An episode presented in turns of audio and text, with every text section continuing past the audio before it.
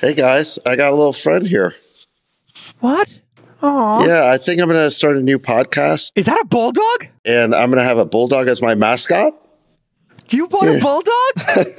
oh my God, you got my mascot. Yeah, I'm Oh going my to take over your mascot. Well, look at that. Now you're actually likable, Sacks. Sacks, are you trying to improve your image? What's Yeah, I was about to say, Sacks is so unlikable that he has gotten a bulldog. Oh my God, Sacks, show me his oh. face again. Oh, such a good Is it him or her? Him. What's his name? His name is Moose. Oh my God. Oh my God, you got a bulldog. He's so Yeah, it's, cute. it's me and my mascot, Jake. I'm going solo with my podcast. I'm going to call it This Week in Technology. I, it already exists. It's, it's Leo Laporte's podcast. Please don't start any more trademark lawsuits. All right, everybody, it's an emergency podcast. Silicon Valley Bank uh, has been taken over by the FDIC. I Sorry, is this the Twist live stream? Am I on the Twist live stream? I mean, guys, if you're going to just interrupt me, well, we're never going to get through this. There's a lot to get through. The world needs to hear our opinions. If you care about us, click like and subscribe. And Hey Hit guys, hit like the and like and subscribe. subscribe button Hit the like and subscribe. Make sure you search for. This Week in Startups and uh, Right, right. write a Hello review. in the comments. If you don't get Yeah. enough JCal, you can get me four more times a week. The name of the other podcast is This Week in Startups. Thanks for the free promo, guys. it is a huge day today in Silicon Valley. We haven't seen a Black Swan like event happen here in a long time since 2008. I thought the last time was when you published the book Angel. Oh, God. I, we have to get to work, Chamath. I save the jokes. I'm trying to give you a cold open. We did that already. Okay, here we go. Three, two. Let your winners ride. Rain Man David Sacks.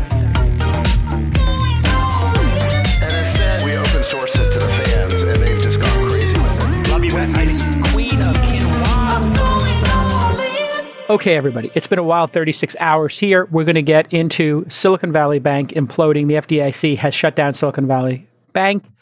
And there's many different things we have to discuss. With me today, as always, the dictator himself, Chamath Palihapitiya, the Rain Man, David Sacks, and the Prince of Panic Attacks No More, his wired's cleared, David Friedberg, the Sultan of Science. Welcome, boys. How is everybody, just to start this off, contextually, the last 24 hours, can you uh, can you recall a time in our careers where it's felt this acute or insane or intense? Uh, 2008 and COVID. Okay. And I think that this is right up there, could be two, probably three, in terms of the level of panic and concern. The problem is we're in the middle of it. We don't know what's going to happen this weekend. So there's a lot of anxiety right now, a lot of panic going on, and a lot of, like, unlike COVID and 08, really acute effects that many companies and investors are actively dealing with right now. Like, not just a few, thousands of companies that are really in a state of like distress right now. So it is um, potentially, from a Silicon Valley perspective, worse than 08 or COVID. Oh, for sure, for sure. I mean, this this is basically a Lehman-sized event for Silicon Valley. Remember when Lehman Brothers went out of basically uh, filed for bankruptcy in 2008, started the whole financial crisis.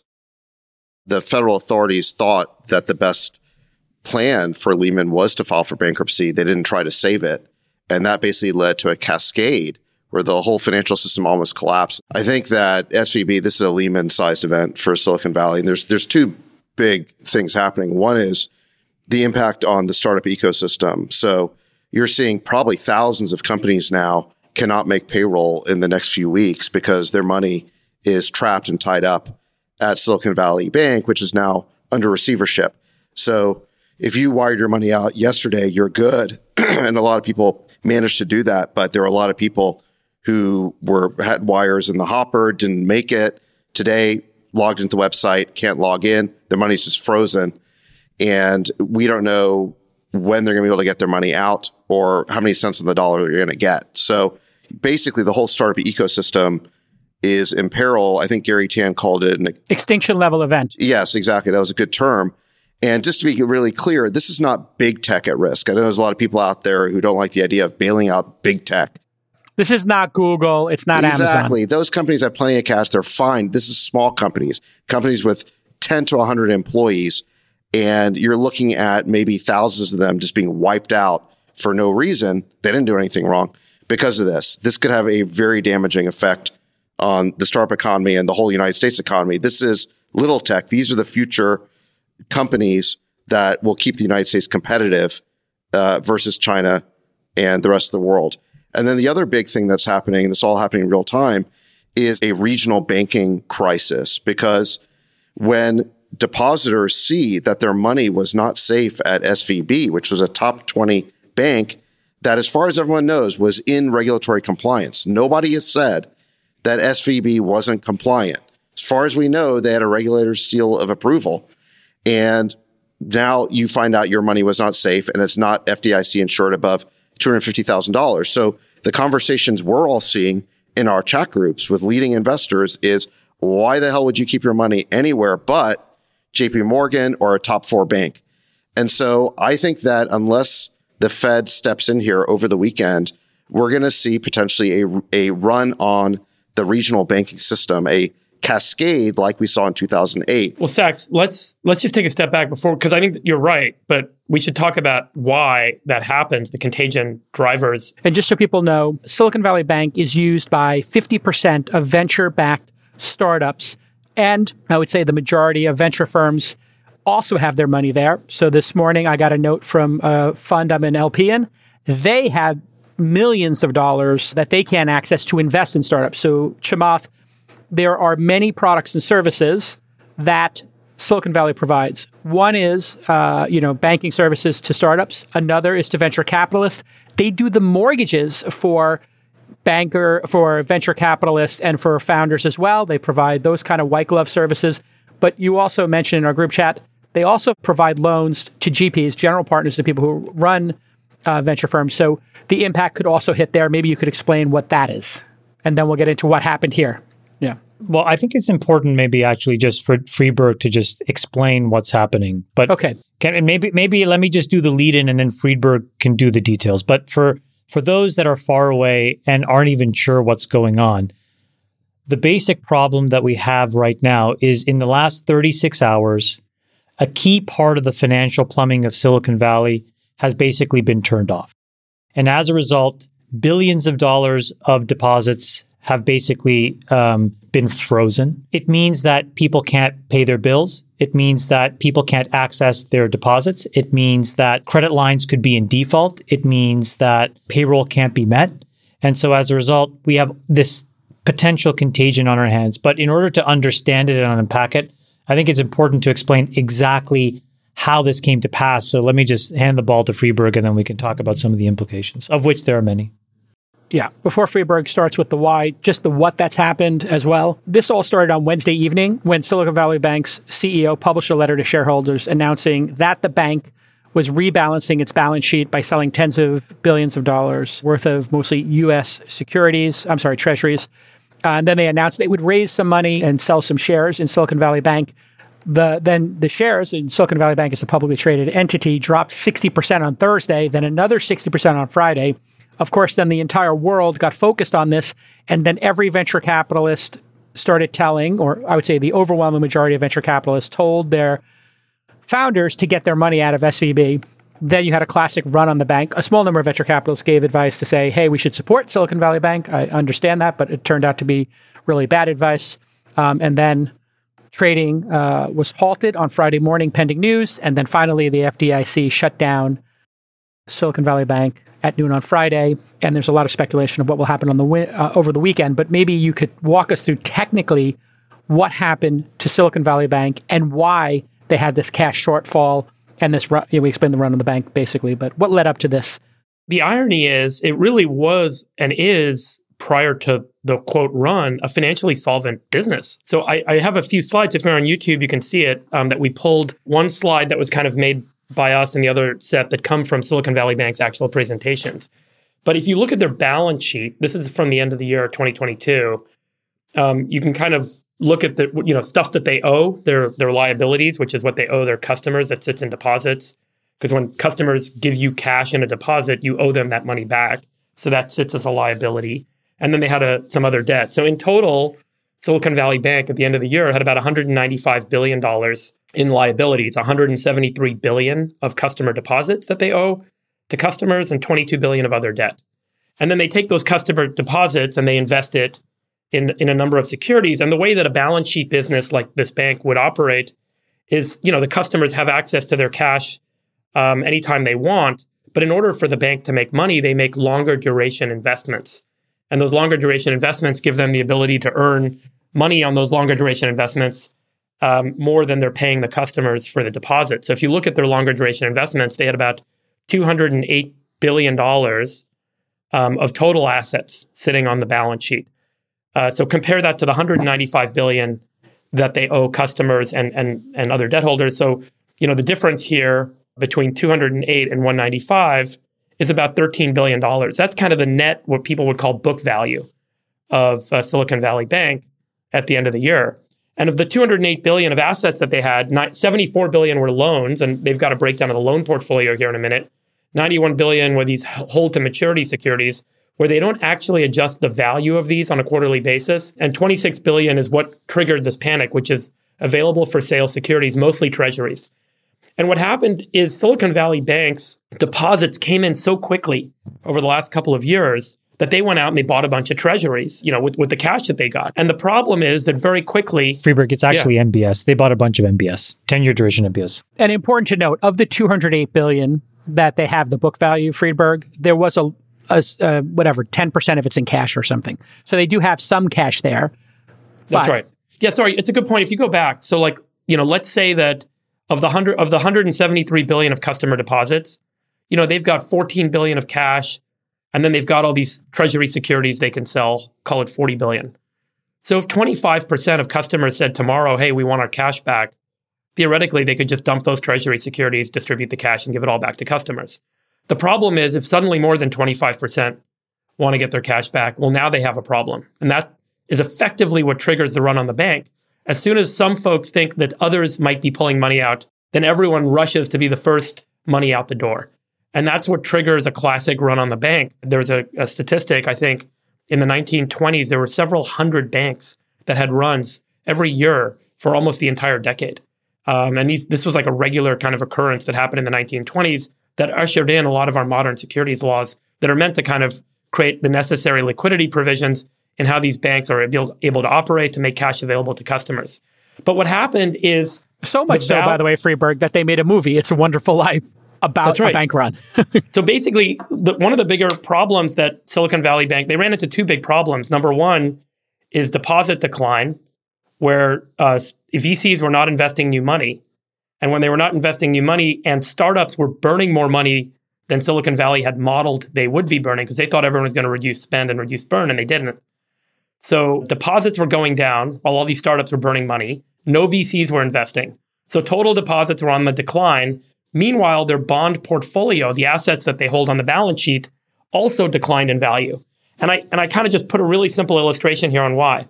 If you have a hundred dollar kind of face value bond that earns two percent, uh, which is basically you know where these treasuries were a year ago, and you and you hold that for ten years, that ten year bond yields one hundred and twenty two dollars. If the interest rate goes up to five percent, then the, that that that bond should yield one hundred sixty three dollars.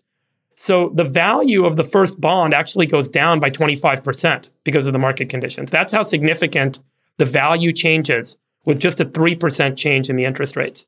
And that's effectively what happened with that available for security segment of the Silicon Valley Bank portfolio uh, balance sheet. They had this bond portfolio that suddenly got devalued and they had declining deposits. So when deposits start to decline, you got to make sure you have enough assets sitting on the balance sheet. So they sold a bunch of them, said we're going to raise more money.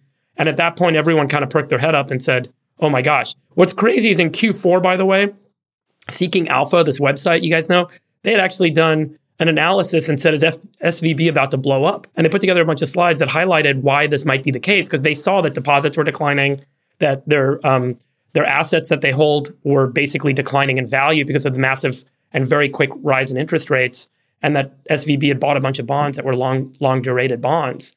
So it led to a, you know, obviously a real short-term problem. If you look at the rest of SVB's loan portfolio, there's also a question of how distressed that all is. So 10% of their 70 billion plus dollars of loans is in venture debt. And venture debt is very questionable in this market, right? Because historically, the way venture debt makes money is that they assume that VCs are going to keep funding the companies that they're providing debt to. And if the VCs stop funding the companies, then the venture debt defaults. And so if you go to the last slide in this deck, you'll kind of see SVB's performance on their venture debt portfolio. Yeah, so look at this. This is the the performance results on just the warrants that they get on their venture debt. So when you when you issue venture debt, you take a write down um, or you get paid back, and then you also get some warrants. You get some a right to buy shares in the in the winners in the, the startups that work. And so the way that SVB's made money on their venture debt portfolio historically is hopefully they get paid back on all their loans. Some of them they don't, but then they'll make a bunch of money on selling their warrants or, or the pu- companies going public or getting bought.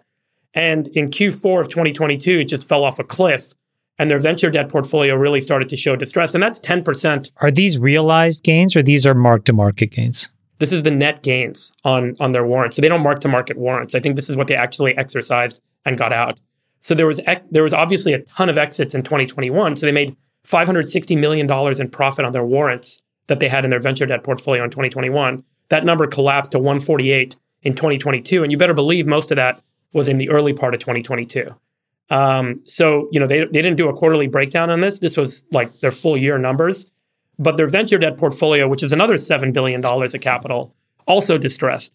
Um, certainly wasn't going to perform as everyone had modeled. So when you kind of start to add this all up, and remember, if you go back to the beginning, they only had $15 billion of true net book value, which is the difference between their assets and their liabilities. And so if you really start to adjust, what are those assets really worth? Are they really worth what they're holding them at the book at?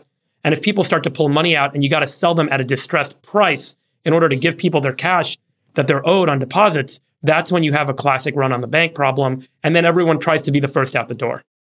And that's basically like what triggered this this week. Can I give you guys my little version of all of this? I think there are three buckets, but before I go into the three buckets, I just want to say to all of the employees at these companies, I think we, the four of us, are so truly sorry for what's going on and what you guys are going through.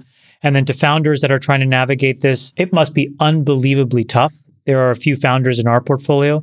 So, you know, from all of us, just know that we're thinking of you guys and um, hopefully everybody ends up on the other side of this by Monday or Tuesday with not a lot of damage. So let, us just put that out there as sort of like goodwill and kind of good juju in the world for the next. This is going to be a really here. difficult weekend for people who are trying to navigate this. Yeah. I think it's well said. Yeah, I mean, I, who, do, I, who didn't I've get got paid, founders et cetera, who are in really, really tough shape right now, trying to figure out how do I make payroll, and it's a big Yeah. question. Okay, so just putting a pin in that because we'll come back to it. I think that this whole debacle, I guess, is the maybe the best word. There's a little bit of blame that you can put at the feet of three different groups of actors, and I just want to get your guys' reaction to this. So, group number one, and Friedberg just mentioned this, is we, the four of us, have been talking for the last 18 months about the impact of rising rates.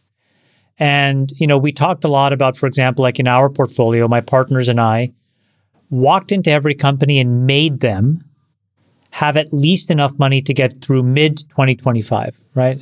I've said this a bunch of times.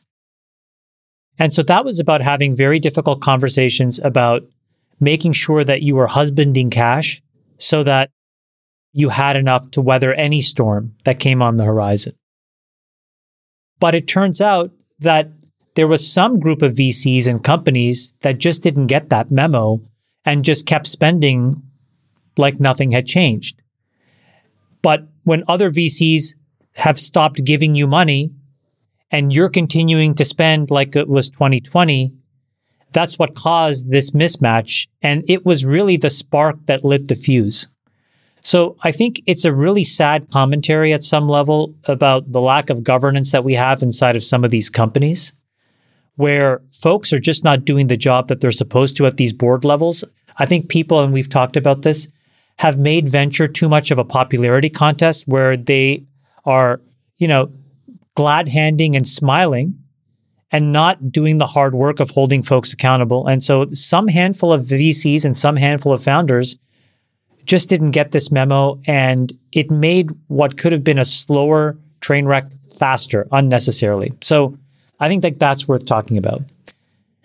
Then I think if you look at what actually practically happened over the last year and a half at SVB was that they were so desirous of profits that they basically had a duration mismatch. So what is that? Imagine you get a job and you know somebody's like, "Hey, Friedberg, I'll pay you $100,000 monthly over some number of months, right? In in, in normal pay every two weeks, or I'll pay you two hundred thousand, but you only get paid once a year. Well, the problem with that second thing is you still have monthly bills that you have to make up for before you get paid. And so most people wouldn't take that job even if they paid you a lot more because you have this durational mismatch. You have to pay rent every month. You have to pay bills on a monthly basis. You have credit card bills, all these things. And so you need to match the timing of your cash flows. And so I think somewhere along the way, the risk folks at SVB just made a really large miscalculation.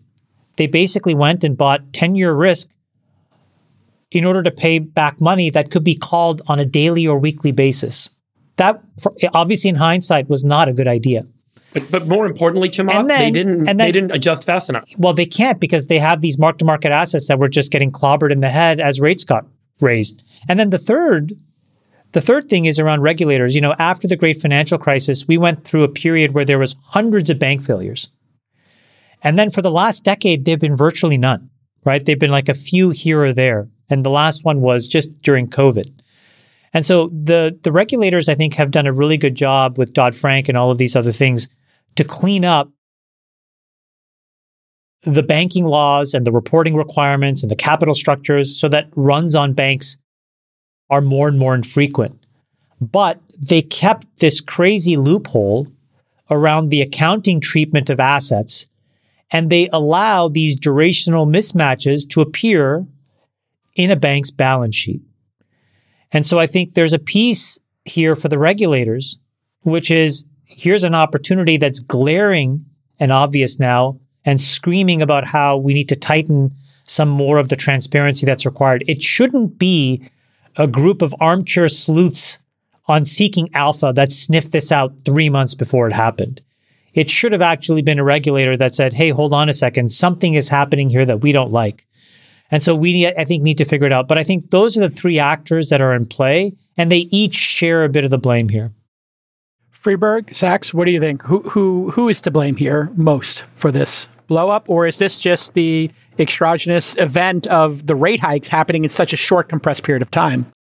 No, I mean, look, I think that SVB's risk management was terrible. Obviously, they signed up for these long dated securities when the, the market they serve is incredibly volatile. Like Chamath says, duration mismatch. Really good point. I would also say that there's a weird regulatory treatment where apparently if you buy these 10 year bonds, these 10 year mortgage backed securities or 10 year treasuries, you don't have to recognize the loss until you sell them, which is just bizarre. So in other words, they should have been marking the, the positions to market. And instead, they just were allowing these losses to accrue. I don't understand how the regulators can allow that kind of system. I also don't understand how the regulators can allow a bank to take customer deposits and loan them out to startups with this venture debt that we've been talking about on the show, where 10% of their portfolio is basically being loaned out to startups who have no credit. That's crazy. We talked on the show a few months We ago. actually, it's a good time to play the clip here because what we saw, and Sacks and I, you know, seeing at the Series A level, you have a lot of times founders would get this basically free money in their minds. I raise 10, I get five in venture debt, I can extend my runway. Um, but that money comes due. And, and here's the clip for when Sacks and I were talking about it just a couple episodes ago. what I don't trust is whether the the return models on venture debt that were created over the last five to 10 years will be a good predictor of what the returns will be in the next five, 10 years when a lot of the mortality that should have happened in the past now happens in the future. Yeah, I mean, this is just four or five episodes ago. We kind of nailed it. Startups have no collateral. They have no, there's no security for that loan. How does that make sense? No, to not make not a true. loan to a creditless No, no, no, startup. not true. Guys, look, I, I I disagree with you on this point. Look, if you pull up the the slide it, that breaks down, so we'll, we'll- let's talk about venture debt for a second because I've actually invested in a venture debt fund and I've seen the economics on it. The way that the the venture debt model typically works is the lender loans money to the startup, and what they underwrite is what the current VCs in the startup say they're going to do to support the company in the future.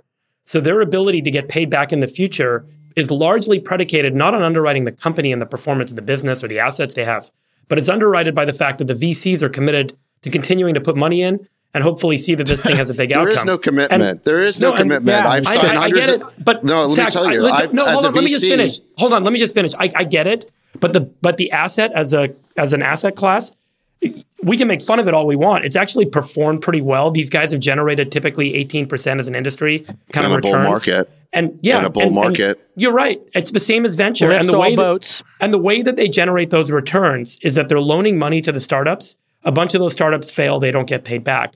And then the ones that succeed, they actually take warrants in the startups. So they have some equity upside in the startup. And that's the way the model works. We can make fun of it all we want. It actually works as an the- industry. Okay, And so let me tell you. the- let me tell you why that broke. Is um, it goes back to the point you made earlier in the show, which is the the the lender has this expectation that the VCs are going to keep investing. Well, what if they don't?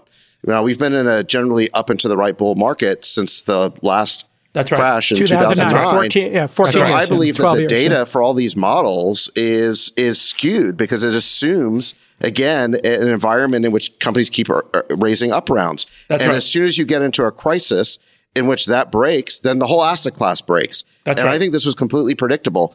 But even if you think that this asset class is legitimate, I don't understand why banking deposits could ever be used to fund it. If you want to be a venture debt fund, go out and raise money from LPs.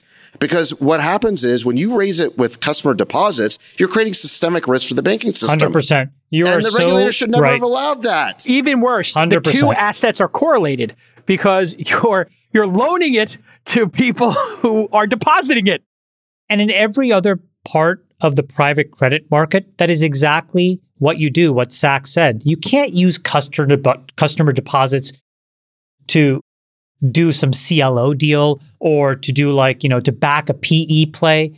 These are Right. all LP capital that goes towards that. This is the only sliver, as far as I know, where you take customer deposits to create very risky loans wrapped with warrant coverage. And by the way, this stuff is never free, right? So they make you keep your money there. They make you have enough money to cover the size of the loan in the first place. So it's not even that valuable because if they gave you $8 million loan, you have to have $8 million always on deposit. Otherwise you violate the, otherwise you're, you're you know, you breach the loan. So there is no free lunch in venture debt. There has never been. And I still think venture debt is very much like venture capital, which is most of these gains are on paper. Most of these gains haven't really been realized. And now we're going to go through this sorting process when all of this stuff gets whacked. I do want, Saxy, your reaction to this, though, which is the thing that started this was the fact that VCs, seeing the markets imploding, stopped giving companies money, but they didn't do enough work to help founders cut burn. Oh SVB God. said it Well, I- themselves. the yeah. burn stayed the same. What is going on inside of these well, boards? I think that's crazy because listen, I mean, we started doing portfolio updates with our entire portfolio of founders in February last year saying this is a regime change. you got to cut costs. We did another one in May. You can watch them both on YouTube. Okay. And we were telling founders, cut your burn, do it now, don't wait. We were beating the drum on this so hard and in every board meeting and privately. Yeah. And I, I like, you know, and it takes multiple times, frankly, to get through. I think your point, Chamath, about not wanting to be unpopular with the founder crowd uh, led some young capital allocators to maybe say, okay, yeah, let's try this ditch effort before we do, you know, another RIF. Let's try this new product. Let's change our sales strategy. I don't think it's young versus old. I think it's experience versus unexperienced. No, I think it's experience. Okay, that's better. I think that's I more think, yeah, I, do think, think, I think it is there's, experience there is, there is unexperienced. experience. It's Listen, experience. if you've never lived through a bear market, you don't know how bad it can get. And tech is a boom bust cycle, and the busts are really hard, Really hard. Really hard. And if you've never lived through a regime change before, like there was in 2008, 9, or Yeah. in 2000, And 2000 was the worst. Yeah. 2001 to 3. Then Oh, you're yeah. totally Brutal. unprepared and you have no idea. And, you know, and, and I think experience does matter. And there, ha- there aren't that many VCs around who lived through the dot com crash. No, probably 85% have not. By the way, if you guys pull up the- just that slide on the loan portfolio at SVB, I just want to make the case. Sacks, I hear you. It's a risky, it seems like a risky investment to make. But would, don't you guys agree that a balance sheet business like SVB or an insurance company or any business that has you know some amount of money coming in that sits on the balance sheet and then they invested for a period of time there's a laddering of risk and there's a laddering of duration that you have and so if you look at Silicon Valley Bank from their from the update they did last week that triggered all of this. If you look at SVB's loan portfolio, 70% are really these asset-backed loans which are um, 56% of the portfolio is like, you know, prepayments on on LP commitments and then 14% is is private banking loans, which is loans against, you know, public securities that people have. Only 10% of the portfolio is venture debt, which is 7 billion.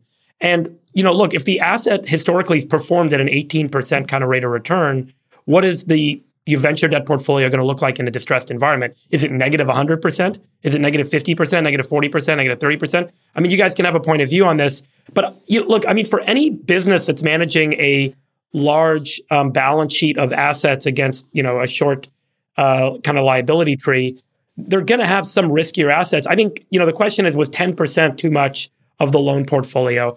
I think Um, one percent's too much. Yeah, and Yeah, I'll, so I'll add to that. You know, one of the issues here that we saw qualitatively, and Sacks and I both saw qualitatively, is the standard for giving these and the size of them got lower and lower. In fact, the covenants went away, and this is what we kept having founders say to us: "It has no covenants. They offer me no covenants. I don't have to have a certain amount of cash. I don't have to have a certain amount of revenue.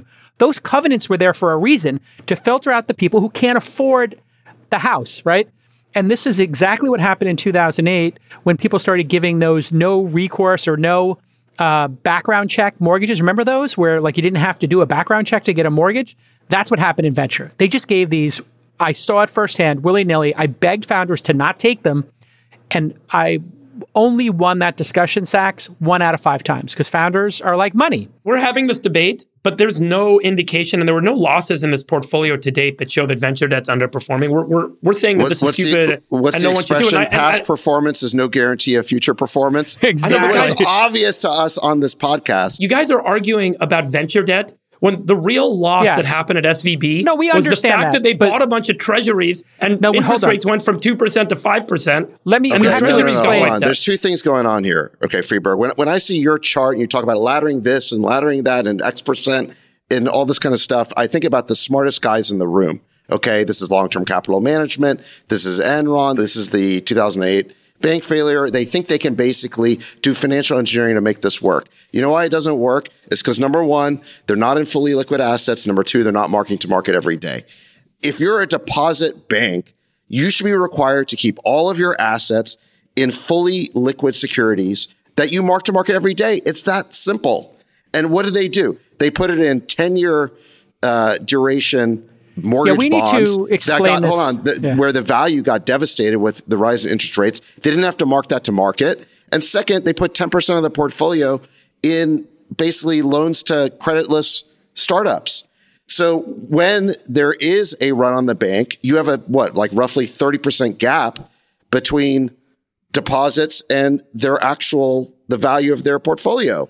Yeah, and and listen, That shouldn't be allowed. And and the reason it's allowed is frankly, I think regulators are completely asleep at the wheel. Where's Powell? Where's Yellen? Two days ago, two days ago, Powell was testifying in front of the banking committee and they asked him, do you see any systemic risk in the banking system because of the rapid rise in interest rates? He said, no, no systemic risk. Sacks is right. I agree. The, the, the, the rise in interest rates is the key driver here. It Right. drove down venture investing, it drove down valuations, and it's driving down the value of long durated bond portfolios, which, by the way, is the mainstay and the standard of how a lot of these businesses uh, invest and operate.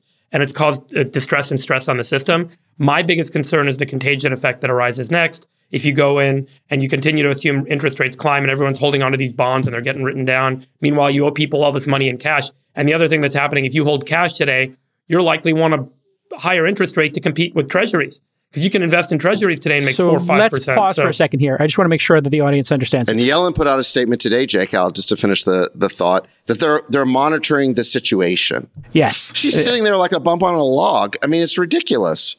they need to be out front on this. They this. don't understand like that this is a a cascading situation. This- so they listen, literally either are- this weekend, either this weekend, they place SVB in the hands of a JP Morgan. They do basically a Bear Goldman, Stearns or Yeah, a WAMU. exactly. They either do that this weekend or this thing keeps cascading next week. And look, I could be wrong. Maybe they're working on it right now behind the scenes. If they are, kudos to them. They'll have an announcement before the market opens on Monday. But if they're not, and Yellen's just like, we're monitoring the situation. While three days ago she was in Ukraine This is incompetence at work. All right, hold on. We'll figure out a way for you to dub this into January 6th next. Take a pause. Yeah. he connected Silicon Valley Bank to Ukraine. It was Yeah, exactly. It was successful. beautiful. The piece here that's what is important our for you to Secretary of the Treasury doing in Ukraine? I mean, seriously. Okay, seriously. take it easy. Take it easy. Here's what happened, just so people understand. U.S. Treasuries were at 102. You get like a two percent a year. They bought a bunch of those. That was actually, when you think about it, you would say that's a safe bet. The problem is those are locked up for 10 years. And nobody anticipated on the Silicon Valley Bank team that the rate hike would happen so quickly, so violently. Remember, we saw the 25, 25, 50, 50, 75, 75, all those increases. Now, what happens to a 2% US Treasury when the interest rate goes up is they get devalued. They're not worth as much. So if you did need to sell them, you would have to sell them at a discount. If you held them to maturity, you would get that complete return. And what happened here is they needed to sell these early, and they sold them early, and they took a massive loss, billions of dollars, and that's what lit the fuse. That's the slide I showed. Like the price right. basically I just want to make sure down. the audience understands that. Yeah. If they had sold these earlier, or if they hadn't bought But these, hold on, hold they on. would have not Wait, had this wait, problem. wait. Go ahead, Chamath. Now, why why in that meeting did they have to decide to emergency sell? It's because VCs stopped giving startups money. So startups couldn't deposit more money into the bank, but they kept spending at the same rate that they were spending. In Which words, means that the deposits went down. Yeah. in the last 18 months, not enough folks read the memo. Mm-hmm. Yes. And by the way, the tragedy of that is let's just say that you did get the memo and you did make the hard cuts, right? Now, and let's say you're working on something and you can fill in the blank on the thing that you care about. Okay. So for the listeners, let's say it's climate change. Let's say it's breast cancer research, whatever it is. This had nothing to do with you four days ago. You had your money in the bank. You did everything you needed to do to go and, you know, figure out product market fit, you know, try to get to market, try to sell your product. And all of a sudden, because of some other set of folks and actors who couldn't get their act together, now you're on the precipice of bankruptcy in 36, 48 hours. That's crazy to me. this is the challenge. Sacks, I think you could speak to this as well. Is we did all this portfolio management over the last year. These were the troubled companies, and then yet the companies, uh, a large portion who did the right thing. They had a big war chest, and they had uh, set the burn at the right pace. And now they, the other portion of our portfolio that had big war chests, they're now at risk. So if you're a capital allocator right now, you're looking at a group of companies that you tried your best to save, and they're and they're ankled and they're wounded. And now the strong ones are wounded too. This is cataclysmic for Silicon Valley. If this does not get stopped this weekend, not only, and I, I, I don't want to be hysterical. You're right. This is a meteor hitting the dinosaur. It's extinction level event. You're right, Jay Cal. Listen, we have portfolio companies that had tens or you know millions or more in Yes. Silicon Valley Bank, and their account showed that their money was in the safest money market funds, money market funds with a publicly traded ticker symbol that were managed by BlackRock or Morgan Stanley. Okay. That's what their account showed them they had. And then they're told all of a sudden, no, you're only protected up to $250,000. Everything above that, that your, your money market fund is just an asset of SVB, which is in receivership. You get a certificate. Yeah, and you get a certificate. Do you see this announcement? By the way, I mean, think the you get an California regulator made things worse. The California regulator stepped in and they froze everything. So our companies were in the process. We have companies that submitted a wire yesterday. By the way, we spent all day yesterday on the phone with our portfolio companies trying to get them out. We had wire requests that went in before the deadline, and for some reason, we're in a queue They didn't get through. and they didn't Yeah. get out. They didn't Same. get through. And then the Same. California Same. regulator steps in this morning and freezes everything. And what did they announce? They said, "Oh, you're good. You're good for your insured amounts. How much is that? Two hundred fifty thousand dollars. For your uninsured amounts, which is everything above two fifty, you're going to get a certificate. A certificate. What does that mean? That means you're a creditor in bankruptcy. So the mutual fund that you thought you owned was actually not hypothecated in your name. It was in SVB's name at BlackRock. And so our companies have been calling BlackRock and calling Morgan Stanley saying, Hey, do you have my money market fund? And they're like, no, sorry, that's SVB. So This now is the crazy they're thing. sitting in a, in a creditor line in bankruptcy. We got to explain this. Th- these Yeah. were called sweep accounts. So what Silicon Valley Bank did with uh, some of these large portfolio hold- holders, let's say Sacks and a bunch of other VCs gave you 30 million bucks. Yes, and they would they took your money and they said, you know what? Just to be safe, we're going to take your money. We'll automatically sweep it and distribute it across two other accounts. So we got this BlackRock over here for you, great. We got this Morgan Stanley over here, great. Whatever it is, you could only get to those through the Silicon Valley Bank interface, and so it was supposed to protect you, but there's no recourse. It seems those are frozen too. So the only thing you can do that's logical, and I had a mentor 30 years ago when I had the magazine and we started hitting millions of dollars in revenue. And he said, I said, how much money we have in the bank? He said, which bank account? And he had four bank accounts and he would load balance them. And he did it every Friday.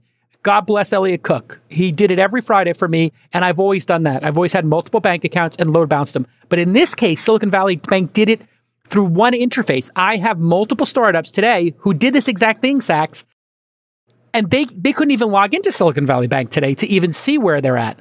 I mean, I think you yeah, you're right. Everything now. got frozen, and the California regulator froze them, and they brought in the FDIC. So there's a couple of problems now with the working out of this. This is basically a bankruptcy process, a receivership process. It's that we've got all these companies that need to make payroll in the next few weeks, right? And so these processes don't work at startup time. If you could just figure out, like over the weekend, okay, SVB lost 30 cents on the dollar, and everyone's just going to be prorated, and you're going to get 70 cents on the dollar, and you're going to get your money on Monday it would be a hit to the startup ecosystem, but people would recover and move on. But the fact of the matter is, it's not going to be on Monday. It could take weeks or months to figure out how many cents on the dollar you have. Are they And that's the liquidating Silicon problem. Valley Bank? Are they selling the Oh, desks? yeah. Is No. everybody No, getting laid off? FDIC is going to FDIC is going to liquidate everything. Well, you have two paths here. Path number one is if you actually try to sell these assets. But the problem is, who do you think the buyer is? The buyer are the sharpest sharps on Wall Street who will purposefully underbid these assets. And so that then takes you to path two, which is then the only other real solution is for the Fed to warehouse them and guarantee them. And that's an equivalent version of what they had to do during the great financial crisis, which was this thing called TARP, which is the Troubled Asset Relief Plan. It was just a backstop and a mechanism so that these, at the time, those toxic assets, which were a bunch of mortgage backed loans, could be cleared through the system over time, which effectively meant that the Fed basically warehoused that risk. So I think what we need to see now is, is Sacks, it could be 50 cents on the dollar. It could be 60 cents if you want immediate liquidity.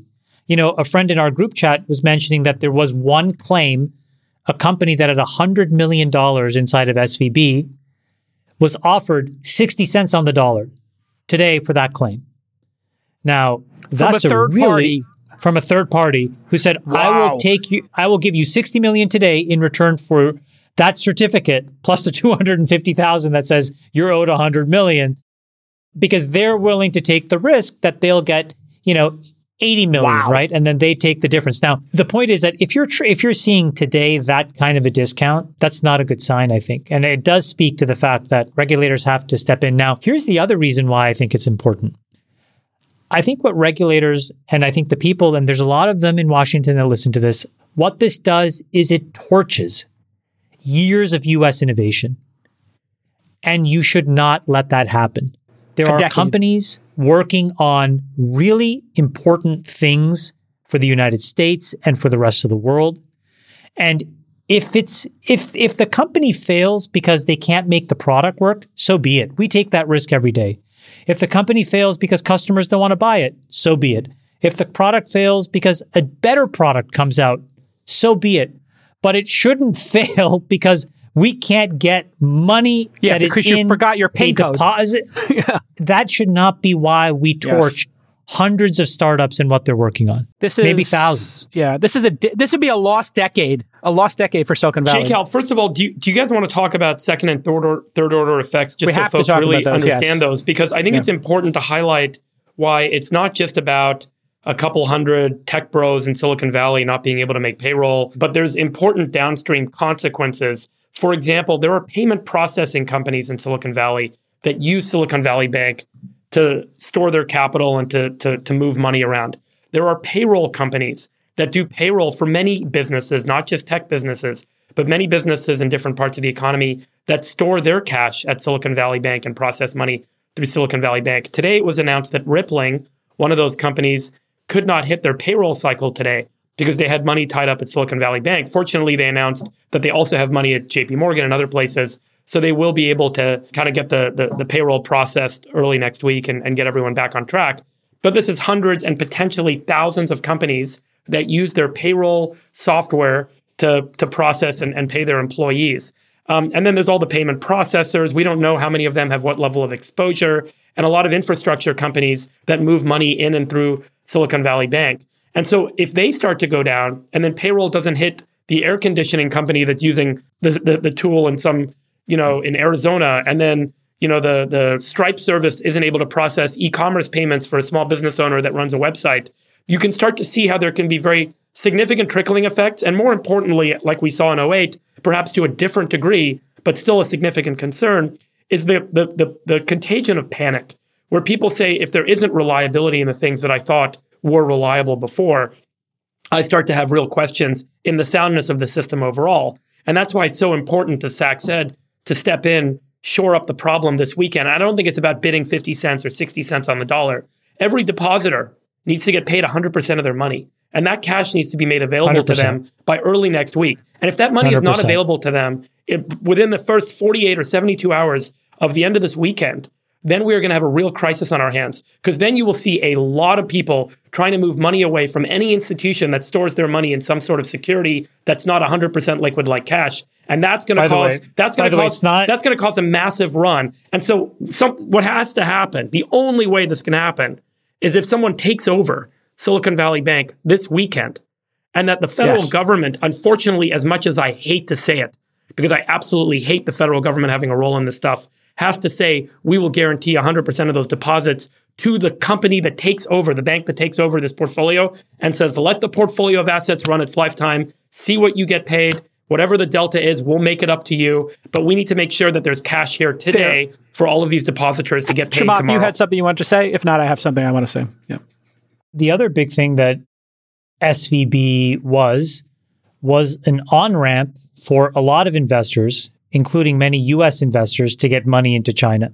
And without commenting on whether that's right, wrong, or indifferent, the point is that China has a very complicated capital market structure, which requires you to basically use an offshore bank, i.e., non domesticated Chinese bank, and to be able to get those dollars. And so what would happen is Chinese startups that raise money would raise money from US investors and abroad using y- these bank accounts. And so this issue now doesn't just touch the United States innovation economy, it also touches China's innovation economy, which, you know, creates actually a complicated set of trade-offs for the US government and treasury as they think about what they want to do in this heightening great power conflict that Sacks talked about last week. And I, I want to just make a very important nuance point here. I know there is no bank that the public, uh, specifically, you know, people who don't want to support, you know, rich people already, like big tech or billionaires. The reason to backstop this with public money is because we have a roadmap for this. People don't know this uh, widely, but TARP was just over $400 billion. It actually returned a $15 billion profit to the American people. This would require maybe 25 or 50 billion dollars 10%, maybe 5, 10% of the totality of TARP would be enough to cover what's happening here with Silicon Valley Bank and work this out. That $50 billion for the people listening in Washington or for the people who will say, hey, why are we, you know, bailing out big tech? You're bailing out small tech, as Chamath said. You're bailing out innovation on breast cancer, on, you know, uh, renewable energy. But most importantly, this can easily be structured so that the American people return 20%, 30%, maybe even double their money. You could structure this so it is senior to everything else and is exactly what the government is supposed to do when there is a crisis. That doesn't mean the people who run Silicon Valley Bank should have their equity worth a lot. They should get wiped out. They didn't do their job properly. The equity, the people who ran the management team there, if they don't get anything, that's okay. They understand that. But the people who had their money at deposit to pay the salaries and to pay for this innovation, it is unconscionable that we wouldn't backstop it. And the, I guarantee you, the US government could get some warrants on those companies or warrants and ownership in Silicon Valley Bank and make at least 50 cents on the dollar, maybe even double. And that's the way this bailout should be structured. And it has to be done this weekend. You bring up a great idea. I think, I think if the US balance sheet does step in over the weekend, I'm going to say on behalf of the US taxpayer, you must get a piece of these companies. And the reason why is that that's the way to make it fair for everybody that's not in tech who's on the outside looking in. And if you look inside of Twitter as an example, there's a lot of negative sentiment around even the idea of a bailout happening. And it's for this exact reason because I think people believe that it will benefit just a small sliver of people, right? So to step in and to save these companies, Jason, would still be, you know, really only helping say several hundred thousand or several, you know, and and and the thing that that gets wrong in my opinion is that these companies if they're if they're allowed to germinate should be building things that actually help everybody. Yeah, and so if you including can view jobs it and that way- taxes. Including and so if you can view it that way and if you can view a share of it now obviously look we're very we have a very deep incentive for that to happen. But i think it's important to present the other side of it. And the other side would say this industry has a little bit run amok. It's not well regulated. You know you guys push the boundaries and get away with a lot. And You're there saying- haven't been a lot of banking. consequences You're saying the no, I'm banking saying the tech industry. No, no, I'm saying the, the average person that's on the outside looking into the tech industry can make that claim. And now they would be pointing at big tech, but the problem is we all get swept in together under the same thing. And then what they would say is, I don't think it's right to to to step in. And I think that you have to give the US taxpayer an incentive if they are going to do it. And I think the the incentive should be that they should just get a share in all this innovation. If they take over the venture debt portfolio, then they would have that, right? The venture debt portfolio comes with warrants, so they would have that. I think there's a big risk here that precisely because tech is unpopular and people I think are confusing big tech with small tech, that the government doesn't step in here and the the dominoes start falling and we start getting all the systemic risk playing out. Remember, the beneficiaries here aren't just these this sort of current generation of tech companies and everyone they do business with. It's also wherever the contagion goes next.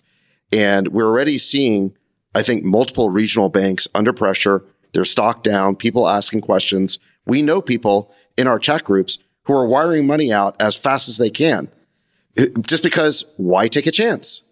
That's You right. know, the, and, And by the you, way- you have to understand the, the game theory around these bank runs. People describe them as a panic, but that implies that it's irrational. It's not irrational. It's actually rational.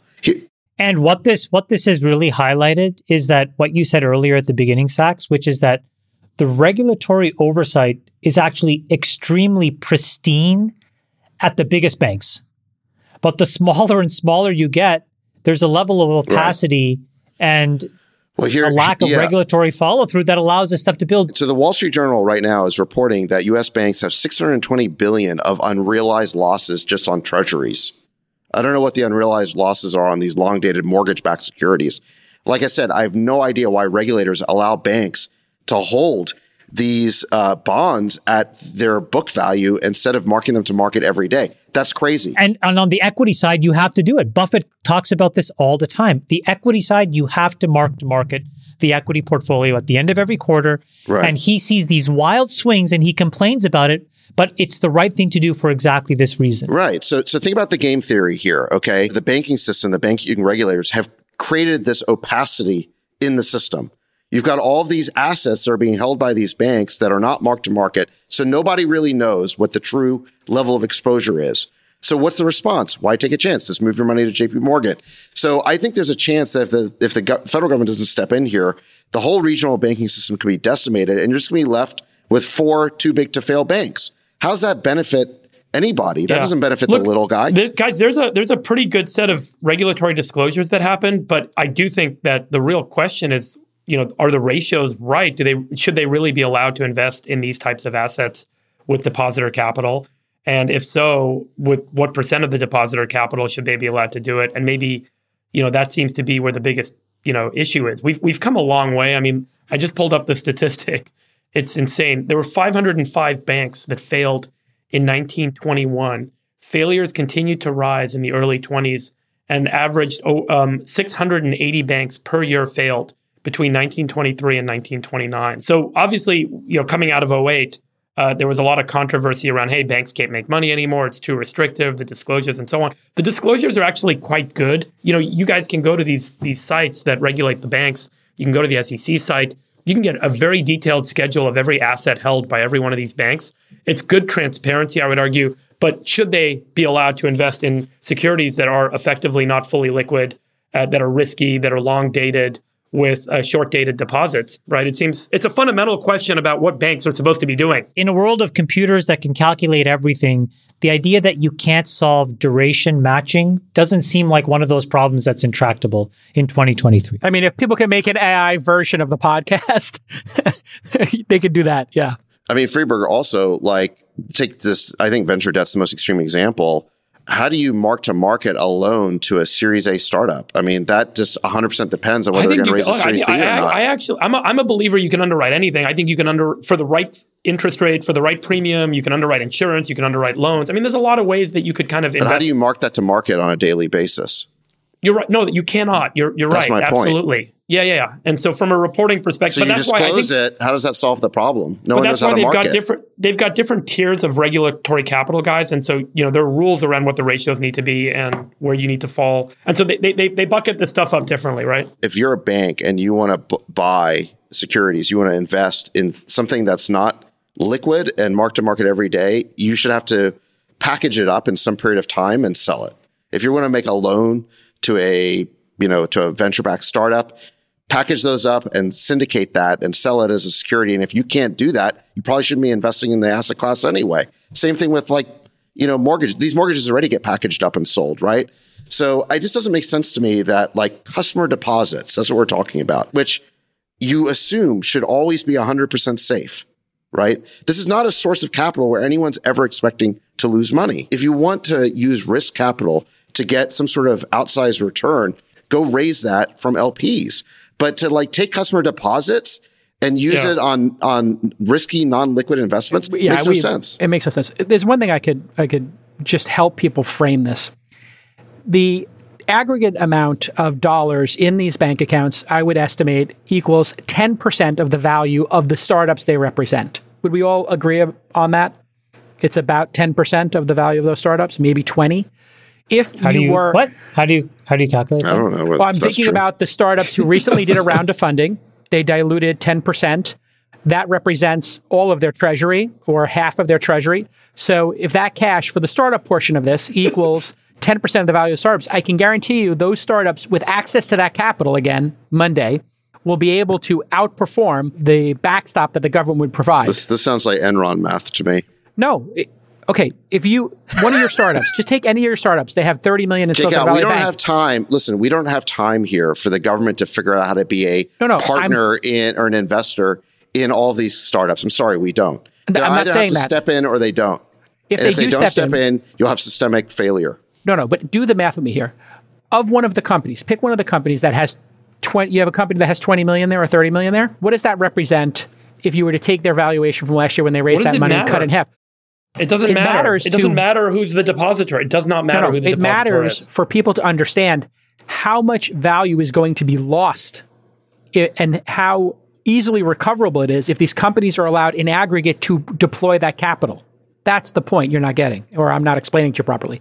If allowed to deploy that, it's going to return a, a multiple, an venture multiple, two, three, four, five X. But if we destroy that money, these companies are going out of business next month. But Jake, think- that I money is their did- money. That's their I, deposits. I agree That's with the- you. I'm trying to create a framing here for people to understand exactly how much value is going to be I think lost. the better framing is that when you put your money in a FDIC insured bank and you put it in a customer deposit that's supposed to be completely safe, that's paying you a couple of percent interest, and that is reflected even as a money market fund on your account, you do not expect that money to be turned around by the bank and put in So risky you're saying assets. raise the FDIC that makes limits. no sense. Raise the FDI. Like banks should not work that way. okay. Look, I think it's crazy that you could set up a bank account, okay, because you just want to write checks and you could lose that money because the bankers decided to loan it to some startup. That's insane. Or the bankers decided to buy a 10 year mortgage backed security who doesn't understand interest rate risk. That's not the way the system's supposed to work. And you got all these people on Twitter pushing back no bailouts or whatever. That's the depositor's money. I agree. No bailout for SVB. They should lose everything. All those executives, their stock options are worthless. all the stockholders of that company, their shares are worthless. But the question is, should depositors lose money in these banks? They just thought they're signing for a checking account. I mean, are you kidding me? And if you let that happen, there will be a cascade here because the, the logical consequence will be everybody's going to say, put my money in JP Morgan or Wells Fargo or Bank of America. There'll be four banks. That's it. And all the regional banks are going to shut down.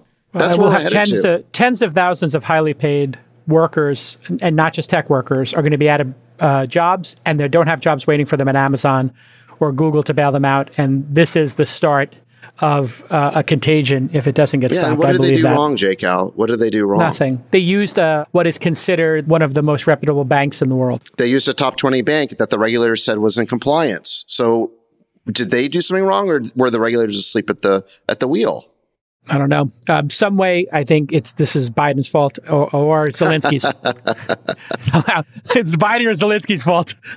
What do you guys think this means for VC? It is a one. chilling effect. I, I talked with some LPs in the last two days in the VC world. I'll give you a couple anecdotes. Uh, I have a friend runs a fund. He looked at his portfolio. They have $270 million, or sorry, $350 million tied up at Silicon Valley Bank. They need $27 million uh, for cash for the next 30 days. So he's called his LPs and he's trying to get his LPs uh, to front him money, to wire money, so that he can front his company's money so they can actually pay their operating expenses and, and cover their payroll. And then I spoke with a couple of LPs in the last 48 hours. Um, they've gotten dozens of calls uh, from uh, various venture funds. Everyone is asking the same question Can we do a capital call? Can we get money delivered early? Can we use that money to support our companies because their cash is stuck? Coming out of this, the, the, the, the uncertainty that this creates in the investment environment, um, I think is going to have a real chilling effect, not just with the GPs and their you know uh, proclivity to sign term sheets right now and wire new money over, but also with the LPs as they're making capital commitments and actually following through with with uh, capital commitments that have already been made. Um, given uh, you know where's the capital actually going to land up? That was never a question mark before. It was never anything that anyone even considered that capital could be disappeared or locked up or tied up. Um, and the fact that this is adding this unique friction in the market um, is is a layer on top of an already distressed and challenged uh, environment uh, for fundraising, for GPs, for LPs, uh, and it seems to um, be exactly the icing on the cake we did not need right now, uh, no matter how this gets resolved. I, I think private markets and VC could seize. I think you're going to see people pull term sheets. Maybe half as many fundings are going to occur as people try to do triage Another VC friend of mine just sent me a text. He can't make payroll next week. He has a fund for small his VC fund. His VC fund, their employees cannot. He cannot pay his employees Oh, on my Monday. Lord. And so, um, yes, I do think funds could shut down uh, coming out of this. It, I, I think that companies that were, call it, you know, 75% distressed are done for now. No one's going to step in and bridge them and fund them. Uh, it's going to accelerate a, a lot of shutdowns uh, because people are now, cash is king, now cash is kinger, right? It's like uh, Right. a, a big shift. I think that was really well said. I think you're you're right about all that. Jake, how you tweeted that you think this is going to cause a 60 day freeze in in deal making activity. I think that's more or less right. You're right because you know all all the VCs out there have to think about shoring up their existing portfolios. Exactly. What if you got companies that are now in distress that are perfectly good companies? You got to focus on maybe you're going to You're make new picking, you're picking in a few winners. You're picking one or two winners, you know, you're, and you're going to focus on that. And you're going to say, you know what, the rest of them could be good, but I can't. It's it's going to be a tough decision. I have for- for three open deals right now um, that we're doing. I now have to figure out how to get those deals done. And I have four companies that are in this payroll situation in a major way. So now I've got capital and I've got to, and, and we're not personally affected by the Silicon Valley Bank thing, thank God.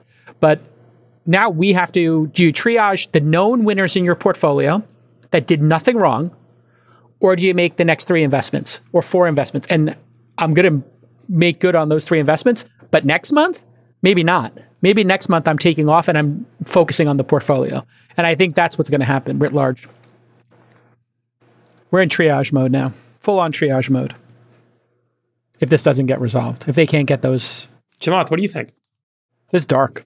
I had a meeting three weeks ago with a US LP. And, you know, you guys know how I run this business here, but it's there's there's like a lot of risk management. You know, we think about this stuff a lot. And the message that came back to me was I don't think risk management is worthwhile in venture. I didn't understand where that was coming from um, because if you're investing your money across a very risky asset class, you have to be always thinking about how you could lose money. And I think that venture has always romantically been described as like buying lottery tickets. And so it doesn't matter if you lose. But when you have that kind of attitude, you just become super complacent and you don't think about left tail risk. You only think about right tail outcomes. And this is an example of like left tail risk that came out of nowhere that could wipe out entire portfolios. So you had, you know, folks invest into funds that spent a few years, probably 2019, 2020, 2021, really uh, misallocating money, right? Writing ginormous checks into companies at valuations that didn't make sense, who then went and burned it. And now what little cash they had left may also be gone, which means those valuations are even more impaired, which means that the LPs that gave them the money are even more underwater. And that cycle, I think, is really terrible. That'll take a, so maybe this is the wake up call where now risk management is actually in vogue and cool, and it's important to know this stuff. I don't know. We have breaking news. Uh, while we're taping this, the Department of Financial Protection and Innovation of the state of California has published findings on SVB. We'll pull it up on the screen for the besties to respond to. On March 8th, 2023, the bank announced a loss of approximately 1.8 billion from the sale of investments. Uh, we've talked about that already. Uh, on March 8th, 2023, the bank's holding company announced it was conducting a capital raise. Despite the bank being in sound financial condition prior to March 9th, 2023, investors and depositors reacted by initiating withdrawals of $42 billion in deposits. So that would be over 20%, I think, of the of the total deposits from the bank on March 9th, or even more, 2023, causing a run on the bank. As of the close of business on March 9th, the bank had a negative cash balance of approximately 958 million, despite attempts from the bank with the assistance of regulators to transfer collateral from various sources. The bank did not meet its cash letter with the Federal Reserve. The precipitous deposit withdrawal has caused the bank to be incapable of paying its obligations as they come due, Right. and the bank this is, is, now insolvent. At the beginning, forty-two billion dollars of 42 billion. withdrawals uh, is twenty-five percent of total deposits, but forty-two billion is greater than the fourteen billion of cash they had on hand and the twenty-six billion of liquid securities that they had. So you add those two up together, you're at forty billion. And then to get more cash, they're going to have to sell a bunch of loan portfolios. And selling loan portfolios, you got to package them up. It takes weeks or months to do that, and they're going to be sold at distressed prices. So this is where a classic run on the bank problem actually causes a decline in the asset value of the business uh, and the assets that they own. Because if you have to go and turn around and sell those assets in the market super fast, you're going to take a huge loss. You guys remember that movie Margin Call with Demi Moore and um, what's his name? And they, they make this plan to go and market. And they're like, we Pat- got to sell. What's Patrick? Swayze. No, not Patrick, Patrick Swayze. Swayze? Uh, no, the Jeremy Irons. Jeremy Irons. He, he plays the best character. He's like the chairman of the bank. And they're like, we have to sell all this, but we're going to take a huge loss. And they they make this big trade that happens at the beginning of the morning. But that's what happens when you have to sell a lot of assets very fast. As you guys know, you end up selling them at a discount. So the rate at which deposits are coming out of the bank can actually impact the asset value held at the bank. And that's fundamentally what a run on the bank causes. And the irony is, as they point out, the company was fundamentally financially sound. They had enough assets marked at the current market value or whatever to meet all of their obligations. But the rate at which assets started to get pulled out is what drove those drove the company, the bank, into distress. And if you think about it, it it's it's an ironic point of view on Silicon Valley because Silicon Valley operates with such. We all joke about what a herd mentality uh, and and what an incredibly tied and deep network Silicon Valley is. We all got dozens and hundreds of texts and messages from friends, colleagues, coworkers yesterday, all relaying the news about what they were going to do. And as soon as that happened, that's how tightly intertwined Silicon Valley is. Within 24 hours, every CEO and every venture capitalist was on a chat group or on a message group with other people in the valley. And once there was any indication of panic, the entire market flipped. And you guys saw this. We all saw this within 24 hours. At the beginning of the day yesterday, it was like it, they'll get through it. It'll be fine. They just took a little markdown on their portfolio. They got plenty of assets.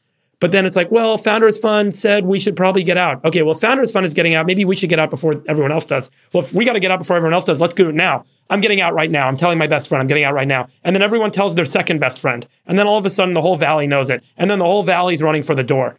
And this is a really interesting and unique scenario. It's not like the classic consumer run on the bank where you're trying to pull cash out. It's the Silicon Valley 24 hour cycle of we all got to do it because everyone else is doing like what we're seeing with investing cycles in Silicon Valley where everyone chases and these bubbles emerge. The reverse, I think, happened yesterday where the herd mentality drove us all to rush for the door as quickly as possible. You know, I'm not sure that that, that might be why know. it's it's not as much of a contagion, you know, as you might expect elsewhere because places, other kind of regional banks don't have the same sort of intertwinedness as we saw with all the, the depositors here in Silicon Valley Bank. I don't know. I, mean, I don't I'm- know. I'm, So, I'm so just theorizing where, live. Yeah. th- yeah. This is where um, I think that describing what happened as a panic kind of misses the fundamental rationality of the response. So Both are true, by the way. Yeah. Yeah. So it, it does seem like a panic, but that doesn't mean that each individual decision maker's motivation is panic. I actually think That's it's a rational upside downside calculation. I mean, this is all game theory. So if you think that there's a risk of other people pulling out their assets, and in fact, you're hearing that they are, you don't want to wait and be the last one to leave. And so you think about it, there's no penalty or downside to taking your money out, right? So the, the downside of taking your funds out immediately is zero. And the upside is you might save 100% of your money. So it's a rational decision when confidence is lost to take out your money. And in fact, it was rational. There were a bunch of VCs, not a lot, but some of them tweeting yesterday that, you know, uh, SVB has been a great player in the ecosystem for 30 years. We should show our support right now by not taking our money out. Well, guess what? What happened to them? They got stuck and now their money is frozen and they're not sure whether they're going to get, you know, pennies on the dollar or not. Whereas the people who rushed for the exits yesterday got their money out. It's prisoner's dilemma. It is a prisoner's dilemma. But here's the thing. It's it's not even about anymore whether the institution is solvent. It's about whether there's confidence. And I think there is a risk now of contagion spreading to these other regional banks because people aren't sure.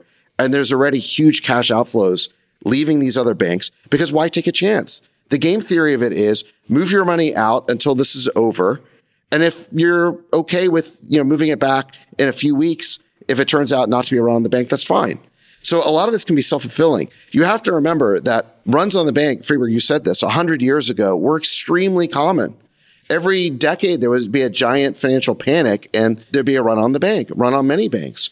And the only way that the federal government stopped it was by introducing FDIC. And they said, they said to depositors, your money is safe. And at that time, $250,000 was enough. The problem we have is that with these business banks, $250,000 is not enough. So all of a sudden, there's going to be a crisis of confidence. If you think a business bank can go under, again, you're just going to leave all these regional banks. You're going to go to the top four, and that's going to be it. So I, I think that that the situation right now is really dynamic. And if the Fed does nothing and just says, oh, you know, these uh, depositors should have known better, you know, the loss is on them, then I think the rational reaction for depositors at all of these other banks would be just to leave. Because I don't think depositors are in a good position to assess the uh, liquidity and credit worthiness of a bank. I just don't think they are. I think stockholders are. They're the people who should lose all their money if the bank goes under, but not depositors. Any advice uh, or takeaways for founders and capital allocators going forward? Obviously, have your money in multiple bank accounts. I sent you guys a list that was just published of all of the funds that custody at SVB, and it's unbelievable, the list. It's every single major VC in Silicon Valley. Wow. Where'd you get this? I have my ways. Oh, extracted from SEC filings. Got it. Okay. Thank you. Yeah. This is amazing. Wow. Holy shit. I mean, everybody's in there. Accel, Horowitz, Andreessen, 500. Sequoia. We're going pretty fast here, but yeah. Trying to Yeah, remember everyone's in there. Gigafund. I mean, I this feel, is this wow, is my I feel, point. By I the feel way, very all these fortunate guys. that we were we were out. We, You know, like all a, these few- a few, a few months ago when we were talking about venture debt on the pod, I didn't believe that SVB should be in this business. So I told, oh, look, there's Craft. There's Craft. No, well, hold on. I'll, t- I'll tell you. Does it say how much money we got in there? Yeah, go to the right. I'll tell you what happened is so after the conversation we had on this, this show about venture debt, I'm like, I don't really like that SVB is in this business. So I told my guys, set up an account somewhere else. So we did that. So we moved our firm accounts over and we were just using SVB to make, you know, warehouse loans or whatever. So I thought they were just a lender to us. So yesterday, when all this stuff went down, I, I said to our guys, like, we're out of there, right? They're like, well, actually, we had about $45 million that we were about to distribute to LPs. And I'm like, whoa, that's crazy. So we were able to sweep that to an account we used to make in kind distributions. And then we got on the phone and we called as many portfolio companies as we could to get them out. And we got a huge number of them out. Uh, but unfortunately, some of them didn't get out. Here's the thing that I think people in Washington don't understand. We're doing this with the next set of banks. The triage is still happening. Guys, I will tell you, look, Sacks, I appreciate the the siren call, but I think the only way that what you're saying, because you're saying that triggers the, the next siren call and the contagion spreads. I'm not blaming you. I'm just saying it's a reality, and you're you're right. The game theory optimal way to play this as a depositor is to move your money out and get it somewhere that it's completely safe and you know you have your cash secured or buy a security in a brokerage account where it's totally safe and it's registered with a securities exchange or something. But um, in the meantime, for this to get resolved, there has to be a bear hug solution offered up this weekend. I'll say it again. Yeah. In in order to stop the next set of siren calls to drive No, the next Freeman, panic this is not a siren call. Listen, this is the thing I hate about um, the the run on the bank conversation is that if you warn people that there's a possible run on the bank happening, you're actually creating the run on the bank. That's why it's so pernicious when these things get started. And yesterday, we were calling all of our portfolio companies because we were warning them because our obligation was to them, but we weren't, you know, I don't think we were putting out like a siren to the world. And by the afternoon, it was really clear that if they listened and got their money out, they were in much better shape than ones who didn't listen. So this is the pernicious thing is that every individual actor has to do what's in their best interest. And we're not trying to start a um, another that- run. sorry, what- but, what but I'm- hold on. But we yeah. know things. We know that people very close to us, big players, are withdrawing their money from other banks right now out of an abundance so, of caution. So, so let me just finish my point. My my point is what you're saying makes a ton of sense, and it's gonna cause this, as you described, kind of pernicious escalatory problem. And the only way to stop it is a bear hug, which may not cost the taxpayer anything if the Fed or some federal agency stepped in and said, we are going to backstop all of these banks with all of these deposits with cash, and we're going to guarantee it today. And here's a $500 billion facility. And just by saying that, everyone stops trying to pull their money out. And you don't actually need to You backstop it with any money. It's it's it's already started. So Nick, if you just the link that I sent you in the in the group chat, can you just throw that link up there? I think this is the best proxy for what Sacks is talking about. So sort of I think very unemotionally, how would we know that there is a contagion that's afoot? You would look at the equity layer of all these regional banks. So what is this? This is the iShares Regional Banks ETF. And what you start to see is this decay.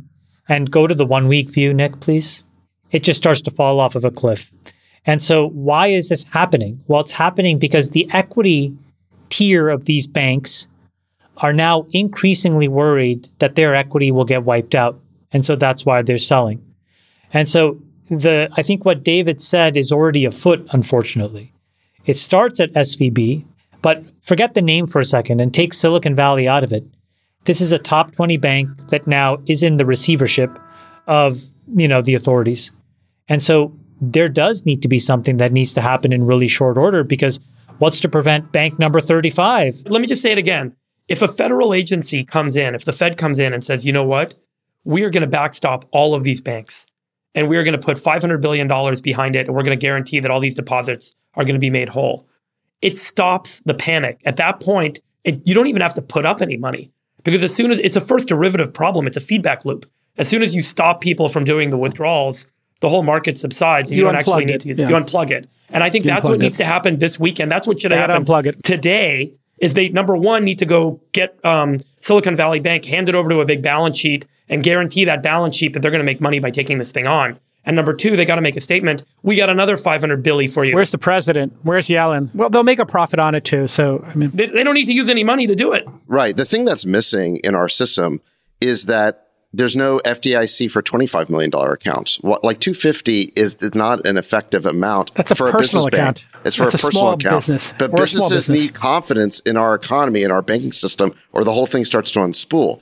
So what the quid pro quo should be is you can get a 25 million FDIC business banking account and the bank is highly restricted in what it can do with that money. Yes. You can't put that money in Fugazi venture debt. You can't put that money Nope. in laddered 10 year bonds that don't get marked to market. No it's only highly liquid, secure mark to market assets. And the, the downside of that for the bank is they'll make less money and pass on less interest to the, the business, the, the depositor. The shareholders. But the sh- yeah, I agree but with that. so what? That's the way it should work. How are stablecoins looking like a better option right now?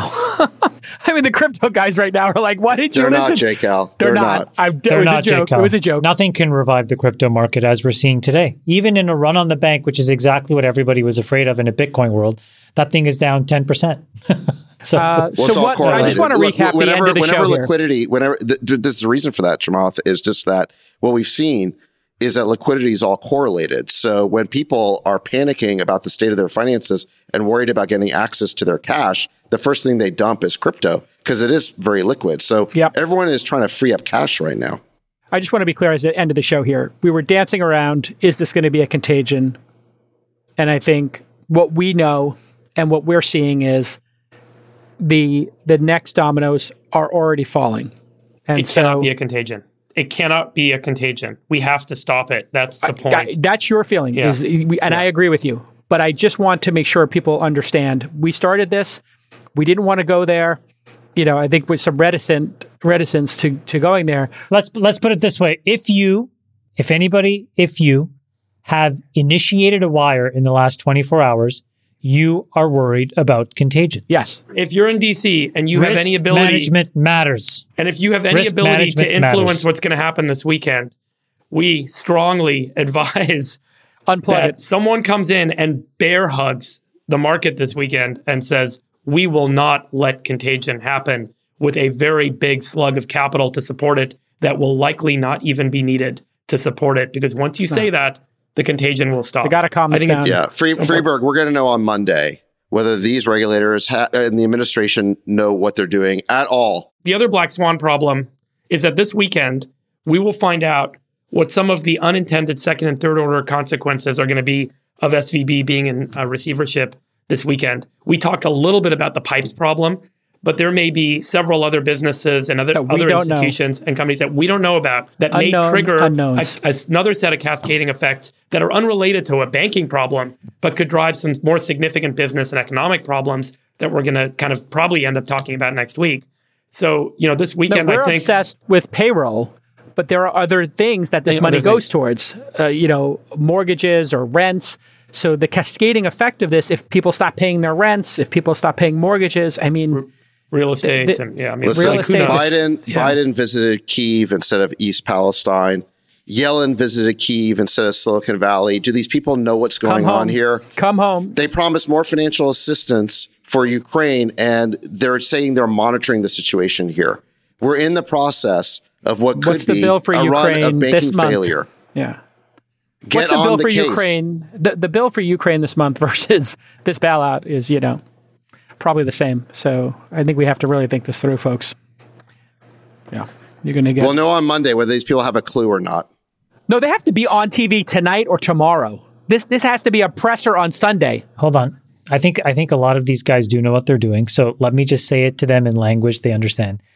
Folks, when you look at the equity tier of these regional banks, people are liquidating the equity tier because they know that that is the first domino to fall if banks go into receivership. Please act accordingly. You can see it in the ETFs. You can see it in the trade flows. This is not a Silicon Valley problem anymore. It is a regional bank problem, and it will get worse unless you do something to make it better. Right. And and, I, and Jake, I just used the word bailout. I don't like that word because No, not a bailout. Backstop. Yeah. there were big, you know, too big to fail banks in 2008 in the financial crisis who did get bailed out. Those people should have lost the value of their stock. Okay, that was wrong. That's not what we're talking about here. SVB is wiped out already. What we're talking about is protecting depositors. These are That's it. people who trusted that when they put their money in a top 20 bank, that our regulatory system is compliant, that they will not lose their money. When it says on their computer screen that my money is in a BlackRock or a Morgan Stanley mutual fund or money market fund, rather, the safest instrument there is, that that money is where it's supposed to be. And if regulators allow that bank to put their money in stupid assets that are not marked to market, and that's why they shut down, that is not a good reason for depositors to not get their money. 100%. We're taking care of depositors here and not bailing out stockholders. Yes. This is not for the executives at the banks. It's for the depositors who did nothing wrong, and nor did their employees and their customers and the innovation that they're working on. All right. This has been a great all in podcast. Sorry we didn't have time to talk about the uh, shaman, QAnon shaman. I know that's a passion project for you, Sacks, but you can announce your Kickstarter for him and your GoFundMe for the QAnon. Free, free the shaman. Free the shaman. But uh, where's the bulldog, man? Give me that bulldog one more time, man. Uh, the the shaman the back. shaman the shaman is an intersection of three of a very interesting venn diagram he is very athletically fit incredibly hairy and oddly Yes. tattooed that's a that's a trifecta, trifecta that you you? rarely see you rarely see that in you know Also, cultural appropriation. So, yeah, we have to keep that in mind. And conspiracy theories. I mean, this guy's got it all. Are we going to play poker this weekend and just like as the as the Actually, meteor it's, is it's kind of coming? it's kind of sad. towards He's- Silicon Valley? He's kind of he's kind of an odd. The, the seriously the the shaman. What's his name is uh, Jake. Uh, he doesn't seem like he's all there. Yeah. no, he's he's a guy who has diagnosed mental illness, but he's Yeah. completely nonviolent. He's completely Yeah. nonviolent. He actually believes in the philosophy of Mahatma Gandhi of no violence towards any creatures. He's a vegetarian. Yeah. He, you know, he's a bit of an odd duck, and He's a the- Friedberg of QAnon. and he didn't assault anyone. He just wandered through the Capitol, apparently getting a tour uh, from police officers who were just guiding him through He's it. the January and he 6th got four years. Hold on a second. He got four years in jail for that because he became the face of an insurrection because he just looked so weird with the Viking horns and the face paint or whatever. He also made some And- threats to the politicians too, but yeah. I mean, it, it does seem uh, like it might not How? be the appropriate sentence. He How? wrote a note saying, We're coming for you, I think, on. You have to look into the case, but he was sentenced by a Republican judge from Texas, and he had made threats, written threats, and put them on the desks of folks.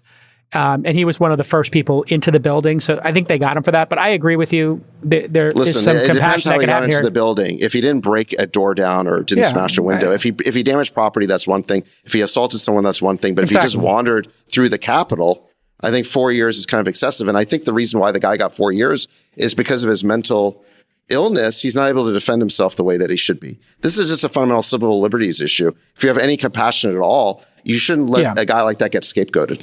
There's 400 people who, of the thousands of people who broke in, who were violent and who got sentences of some degree. They were all uh, settled, like um, plea bargained, uh, including his. They didn't go to trial. And if, you know, I think we can all agree the violence that occurred that day is, you know, should be punished, and the nonviolent stuff should be a speeding ticket. You know, uh, uh, we don't need to. I to. think three categories, Jason. I think violence, the assault on cops or and so forth, Yeah. punished Full extent of the law. Yeah. Then damage of property, and then but Fullest the people who just. Yeah. people who just trespassed or wandered through, who may not even have known they were trespassing. Probation. That that that's not that's not jail time. That's not a felony. Yeah, I mean, we want to promote peaceful protests. If they had come with guitars and sang "Kumbaya" and "We shall overcome," we'd be having a different discussion here. Instead, they beat cops. You know, and you can't beat cops up. Sorry. Those ones go to jail. yeah. Period. Full stop. We're in agreement. Okay, everybody. This has been another amazing all-in podcast. Sorry we couldn't get to all the news, uh, but we felt that this required uh, a big unpacking for the Sultan of Science, the uh, dictator, and the Rain Man. I am the undisputed world's greatest moderator. We'll see you next time on the All In podcast. not this week not this week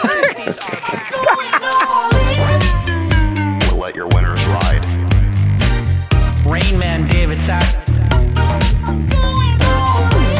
instead, we open source it to the fans, and they've just gone crazy with it. Love you, West Queen of Quinoa.